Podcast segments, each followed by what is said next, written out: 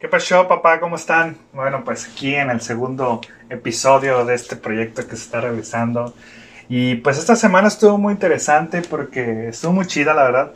Porque compartí el primer eh, audio de, de, todo este canal que, que, pretendo hacer. Y recibí buenos comentarios, ¿eh? comentarios muy positivos. Y está chido porque se siente bien que tú te pares en tu cuarto a decir pura mamada y que la gente se ría. eso, está, eso está chingón, ¿no? Que la gente se ríe de tus mamadas y dices, bueno, pues ya le alegraste el día a alguien o le sacaste una sonrisa a alguien, ¿no? Eso, eso está muy, muy chingón. Y pues fue semana de, muchas cosas, ¿no? Eh, ahorita estoy bien concentrado. Bueno, la neta, la mitad. No, tampoco es como que, ah, sí, me quito todo el tiempo. No, no, no es cierto, no se crean. Pero sí estoy viendo eh, qué nombre ponerle al canal. ¿eh? O sea, eh, fíjense que no, no, pensé, realmente no, no, no pensé que fuera tan difícil o tan, tan complicado buscar un nombre que cubra muchos requisitos. O sea, que sea corto, que sea impactante, que la gente se lo quede, que sea pegajoso, que represente el canal. O sea, e, e, eso realmente es una talacha. Y, y créanme que estoy platicando con una amiga que es de mercadotecnia y le encanta todo ese rollo y se especializó en todo eso del marketing y eso. Y me está ayudando. Y, también hemos batallado, así como que ella me lanza muchas ideas y yo digo, mm, eh, no, no, no. Y digo, dije, güey, si cuando juego eh, algún eh, videojuego de PlayStation o de PC o de lo que ustedes quieran, buscar un nickname o un apodo está cabrón. Me, tengo que buscar, meter a Google a buscar un nickname.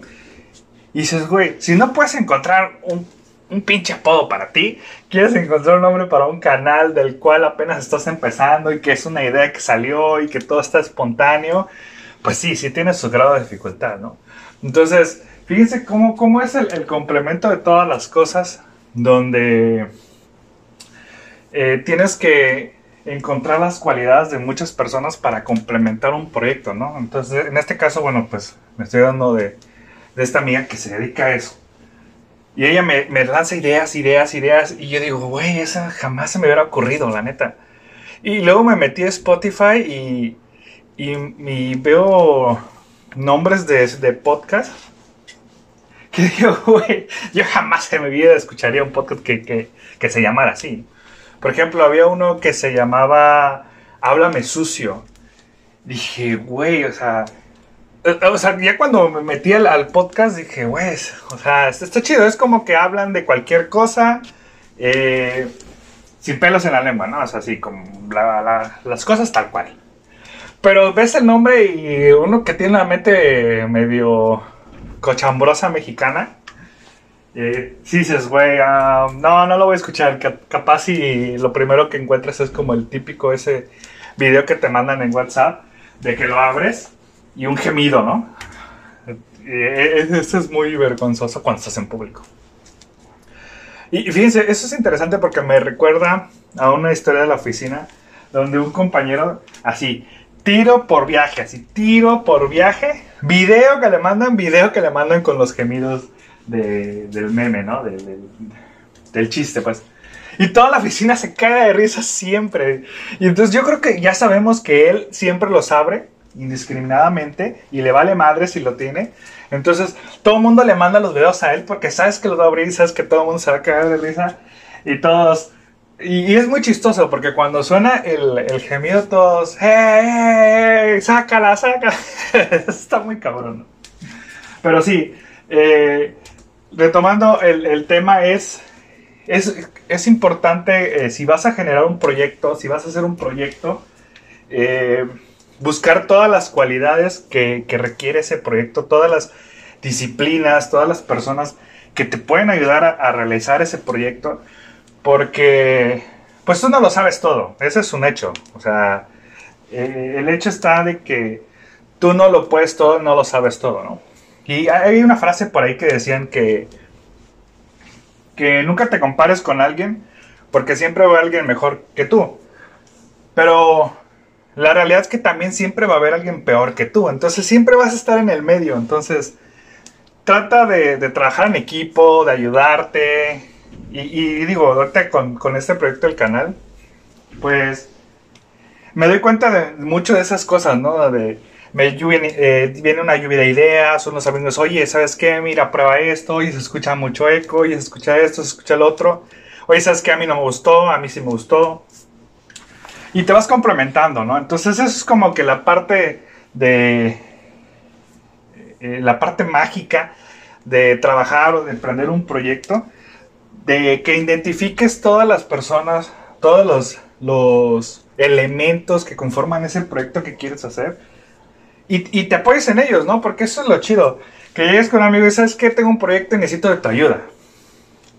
Obviamente páguenle, no sean codos, porque pues todo tiene un esfuerzo. Él también se quemó las pestañas. Bueno, asumo que sí. Eh, se quemó las pestañas estudiando lo que haya eh, estudiado para ayudarte, ¿no? Entonces, pues no seas cabrón, regálale una pinche chocolate al menos, o invítalo a comer, o dile tengo, y sabes qué, pues, gracias, ¿no? Pero sí, e, el punto de, o el, tema de hoy, aunque sea así breve, es cómo emprender un proyecto chiquito, ¿no? O sea, o más bien no chiquito, ningún proyecto es chiquito, ¿no? Todos, todos, tienen sus complejidades, todos tienen sus eh, limitaciones y tienes que aprender a verlas. Entonces, eso es lo, chido de, de, poder emprender un proyecto del cual no sabes nada, ¿no? cuando ahorita me animé a hacer eh, este canal, dije, pues sí, nada más voy a hablar 15, 10, 20 minutos frente a mi celular porque ni siquiera tengo micrófono. Y, y, pues ya, ¿no? Que la gente lo escuche. Pero ya cuando te das dando cuenta de, oye, lo vas a subir, y a dónde lo vas a subir, y cómo lo vas a subir, y el nombre, y que tiene que tener un, un este, un, una liga, un dominio, un correo, dices, güey, nada, no, o sea, no es cualquier cosa, o sea, sí es un proyecto, sí es un, eh, algo que, que, implica varias cosas, ¿no? Entonces, si tú el día de mañana vas a hacer un proyecto, y creo que el, el episodio pasado se quedó la pregunta al aire, de qué hiciste en la pandemia, qué de bueno has hecho en la pandemia, qué vas a hacer, qué hiciste de bueno en la pandemia. Entonces, ese se, une con el anterior, decir, ok, ya identificaste qué bueno hiciste. Bueno, vamos a, llevarlo más allá y hacerlo un proyecto. Ahora identifica todas las partes del proyecto. ¿Qué vas a hacer con ese proyecto? ¿Y qué tiene que ver? ¿Qué tienes que hacer? Y todas las, eh, las personas que te pueden ayudar. Porque si bien lo puedes hacer individual, siempre vas a necesitar de alguien. Y, me pasó también esta semana. Ya saben, el, el típico mexicano que está en su casa y algo se descompone y sale, sale tu yo ingeniero, tu yo mecánico, tu yo arquitecto, tu yo talachas, como decimos aquí en México, ¿no? Talachas es la persona que, pues que hace todos los trabajitos de la casa, de plomería, de pintura, de reparación, de lo que quieras. Entonces sale tu yo talachero. Entonces esta semana también por ahí tuve una fuga ahí en, el lavabo de la, de, la, de la cocina. Y ya la había cambiado. Y empezó a gotear. Lo más cabrón es que no goteaba al abrir la, la, manija, ¿no? Sino goteaba del, del, fregadero. O sea, movías el fregadero y goteaba. Y dije, no mames, o tengo que cambiar todo el fregadero. No, no, no, no. Y ahí viene el ingeniero. querer solucionar la vida la voy a cambiar. Chinga su madre. ¿Qué tan perro puede ser cambiar un, este, eh, una mezcladora? Hasta apenas ahorita después, a mis 30 años, bueno, 31, eh, supe que la, cuando ustedes van al lavabo de su cocina, las llaves que abren y por donde sale agua, eso se llama mezcladora. Yo no lo sabía, ¿eh? o sea, probablemente haya gente muy culta, pero yo no sabía que se llamaba mezcladora. O sea, si a mí me dicen mezcladora, pues la primera que se la viene en la mente es la que ocupan los albañiles para mezclar el cemento. O algo parecido a la batidora, tal vez, no sé. Pero si me dicen mezcladora, jamás, jamás en mi vida me voy a fijar al, al fregadero, ¿no? De, de, la cocina. El punto es que eh, empezó a gotear, lo los instalé, lo quité. Y, ahí es donde digo, güey, hay que darle el valor a la gente que hace ese trabajo. Y no, no solo el, de plomería, cualquier otra, ¿no? Porque sabe su chamba. Porque eh, eh, aparte tenés que meterte abajo del fregadero. Entonces, meterte en un cuadrito con una panza chelera 24, es decir, esas 24 caguamas que te acabas de chingar. Tienes una mega panza. Obviamente no haces nada. Entonces, a los 10 minutos ya me dolía la espalda, ya me estaba dando calambre. Y, güey, parecía yo contorsionista, abajo del fregadero intentando quitar las llaves, ¿no? Porque obviamente tiene un segurito, las quitas y ya lo puedes sacar por arriba, ¿no? Entonces dices, güey, hay que admirar, llega un plomero más alto que tú, con una panza el doble que tú, y lo hace sin problemas, y no se cansa y no le duele nada, y dices, güey, pues sí, le pago, chingas madre, ¿no? Pero ahora dije, lo voy a hacer yo, ¿qué tan perro puede ser? Entonces, llegué, lo cambié, y vi que había una pieza que estaba mal, que era la que hace la función del cierre, y ya me fui, ¿no? A la ferretería a, comprar la pieza. Y ahí fue donde me enteré que se llaman mezcladoras, porque llegué y le digo, oye, señorita, eh, necesito esta pieza. No, joven, pues no, esa no la vendemos. Eh, vendemos todo el kit, ¿no? Y dije, puta madre. Y le digo, bueno, ¿y qué es todo el kit? Y me dijo, no, pues toda la mezcladora. Y yo, güey, no, ¿para, ¿para qué quiero una mezcladora? o sea, yo nada más quiero una llave, no quiero una mezcladora. Me dijo, no, es que se llaman mezcladoras. Y entonces ahí viene tu pinche cara de, ah, su madre. Tú llegas todo acá bien chingón, yo, el super plomero, llegas y quiero esta pieza, por favor. Y te das cuenta que esa pinche pieza pertenece a una más grande que se llama mezcladora, que en tu perra vida sabías que se llamaba mezcladora. Entonces, pues ya, a escoger. Y sé que, eh, aparte de que me sorprendí que se llamaba mezcladora, la otra sorpresa fue lo caro que están. Yo realmente, eh, digo, si ustedes han tenido la curiosidad de ver la mezcladora de su lavabo, ¿cuánto creen que cuesta una cosa de esas? No sé, ¿500 pesos? ¿Mil? Y mil, yo sinceramente pensaba que estaba caro. Y créanme, no soy nada tacaño. Entonces, cuando me dijo, no, pues esta es la sección y te recomiendo este, no sé qué, ya le platiqué el problema, me dijo, no, mira, tienes que conseguir esta marca porque como tienes presión en tu casa, este, se lleva los empaques. Órale. ¿Cuáles? No, pues estas dos. No, hombre, la más bajita costaba 2800. Dije, no puede ser, cabrón. Nada más quiero que abra y cierre la llave. 2800. Y, y créame, vi unas más caras de hasta 5000 pesos dije, güey. O sea, cuando vas a una casa y ves muchos detalles bonitos de las llaves, ah, o esas minimalistas como cuadradas, o unas que tienen negro y cosas así, dices, aprécialas, cabrón, porque salen caras. Y la neta yo no sabía que costaban tan caras una mezclada.